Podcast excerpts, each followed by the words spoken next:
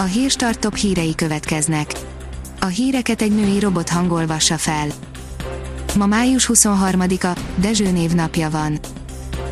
Megtorpedózták a balatoni kikötők eladását, írja a 24.hu.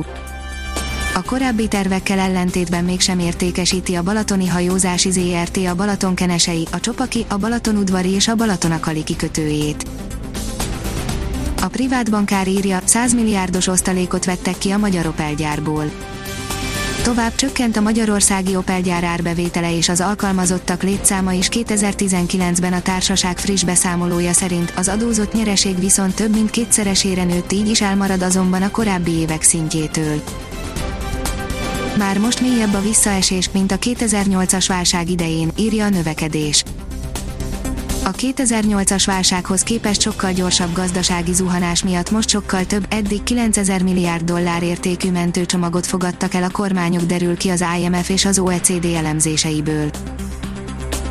Ismét meghalt hat beteg, 3713-ra emelkedett a fertőzöttek száma Magyarországon, írja a pénzcentrum.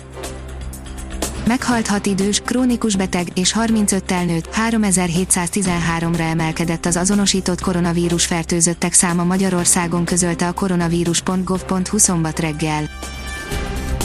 A mínuszos szerint az Erste Bank székházakban dolgozók száma 2000-ről 200-ra csökkent az otthoni munkavégzést biztonságosan és egy-két nap alatt megoldották a magyarországi pénzintézetek, mi több a távoli munkavégzés lehetőségét tartósan, a járvány utáni időkben is fenn kívánják tartani. A magyar mezőgazdaság írja, már lehet jelentkezni a Budakeszi Vadaspark napközis táboraiba Idén 8 héten keresztül, napi két turnusban rendezi általános iskolásoknak szóló napközis táborait a Budakeszi Vadaspark. A programok népszerűségének köszönhetően az eddigi vackortábor mellett ezen a nyáron Berkenye néven is indult tábor.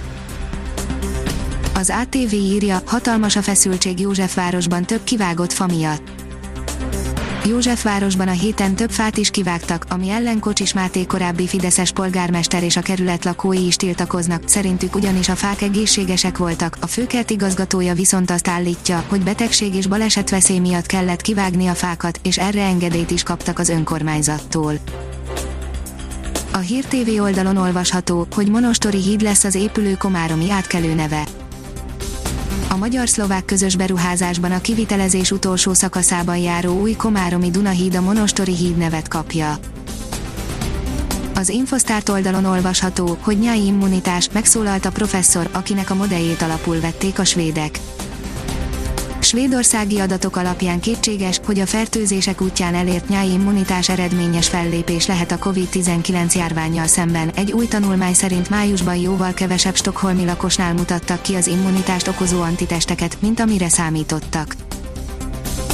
A Nemzeti Sport szerint FTC a szurkolók valódi jelenlétét nem lehet utánozni Szerhii Rebrov, a Ferencváros vezetőedzője felkészült az erőltetett menetre, a júniusi nagy melegekre és a Debrecen elleni nehéz mérkőzésre. A kiderül oldalon olvasható, hogy zivatarok teszik hangossá az éjszakát. Késő este hideg front érkezik, több helyen jelentős eső mérsékelheti az asszályt, szélviharral, zivatarokkal érkezik a változás. Ha még több hírt szeretne hallani, kérjük, hogy látogassa meg a podcast.hírstart.hu oldalunkat, vagy keressen minket a Spotify csatornánkon. Az elhangzott hírek teljes terjedelemben elérhetőek weboldalunkon is. A hangfelolvasás nem jöhetett volna létre a Google Cloud és a Centrál Média csoport hírstart fejlesztései nélkül. A hírstart kísérleti adását hallotta, a technológiánkat folyamatosan fejlesztjük. Ha tetszett a hírblokkunk, kérjük, hogy ossza meg ismerőseivel, vagy értékelje közösségi csatornáinkon. Visszajelzése fontos számunkra. Köszönjük, hogy minket hallgatott!